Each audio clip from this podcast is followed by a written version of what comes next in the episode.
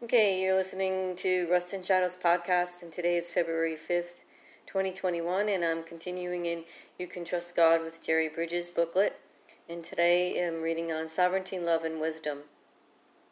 So let's get started. Dear Lord, I just pray that this booklet would be a help to others and that uh, it would be a blessing um, and uh, it would mean uh, a lot to others as well as myself to um, trust you, Lord, in in every circumstance.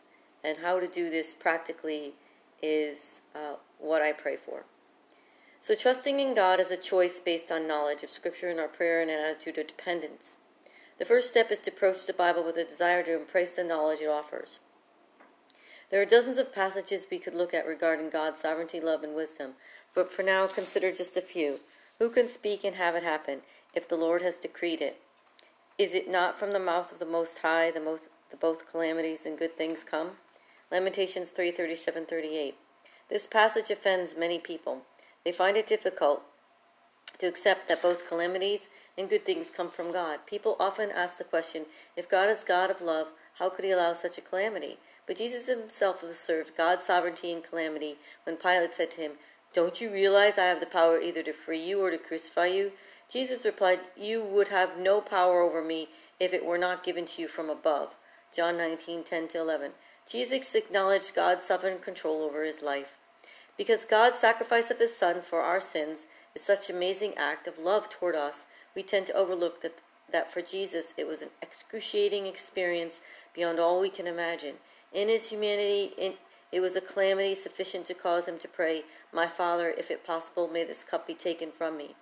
Matthew 26:39. But he did not waver in his assertion of God's sovereign control. Rather than, than being offended over the Bible's assertion of God's sovereignty in both good and calamity, believers should be comforted by it. Whatever our particular calamity or advers- adversity may be, we may be sure that our Father has a loving purpose in it. As King Hezekiah said, Surely it was for my benefit that I suffered such anguish. God does not exercise his sovereignty capriciously, but only in such ways as his infinite love deems best for us. Jeremiah writes, Though he brings grief, he will show compassion. For so great is his un- unfailing love, for he does not willingly bring affliction or grief to the children of men. Lamentations 3:32 to 33. Many people talk about God's providence, but have only a vague idea what it means. I define God's providence as his constant care for an absolute rule over all his creation for his own glory and the good of his people. Note the absolute terms constant care absolute rule, all creation. Constant care, absolute rule, all creation. Nothing, not even the smallest virus, escapes his care and control. But notice also the twofold objective of God's providence his own glory and the good of his people. These two objectives are never antithetical, they are always in harmony with each other. God never pursues his own glory at the expense of his, his people's good, nor does he seek our good at the expense of his glory. He has designed his eternal purpose so that the two are inextricably bound together. What comfort and encouragement this should be to us. If we're going to trust God in adversity, we must believe that just as certain, certainly as God will allow nothing to subvert his glory, so he will allow nothing to spoil the good. He is working out in us and for us. Is God trustworthy? The Bible is clear that he can always care for us. He is sovereign, and that he does always care for us. He is good.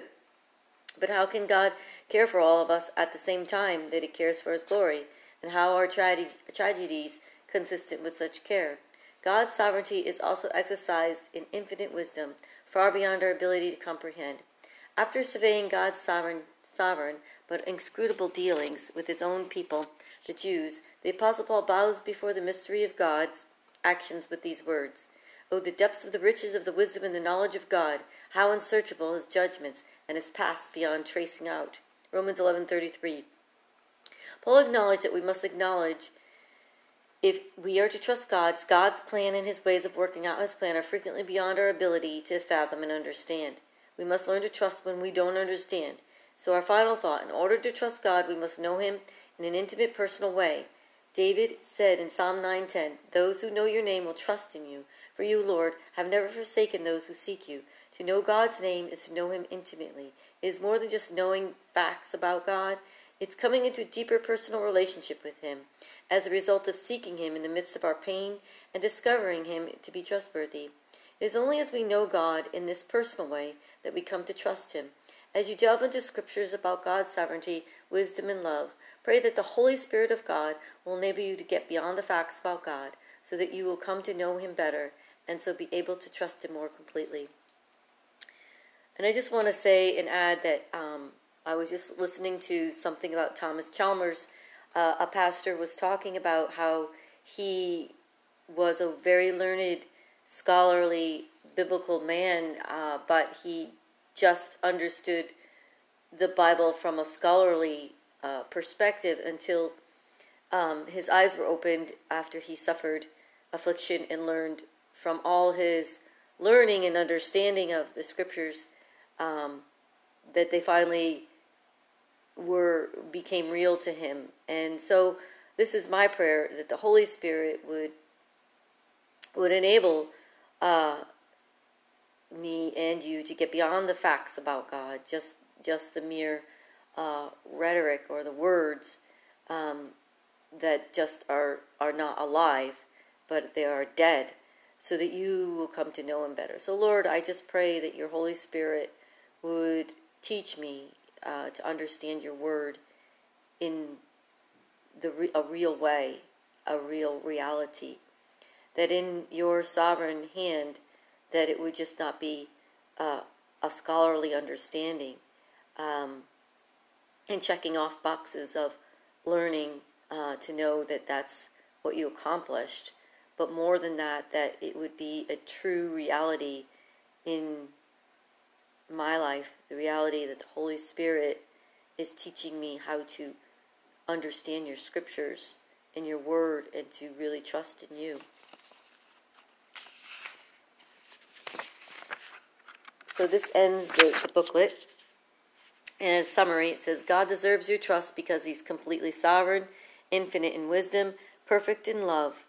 It's not always easy to feel like trusting God, but trusting him is a matter of choosing to trust because of what we know, despite what we feel. God's Spirit enables us to trust in Him in the midst of suffering when we admit our helplessness to trust, choose to seek God's help to trust, pray for the grace to trust, immerse ourselves in scriptures about God's trustworthiness, choose to act on what we know rather than in what we feel.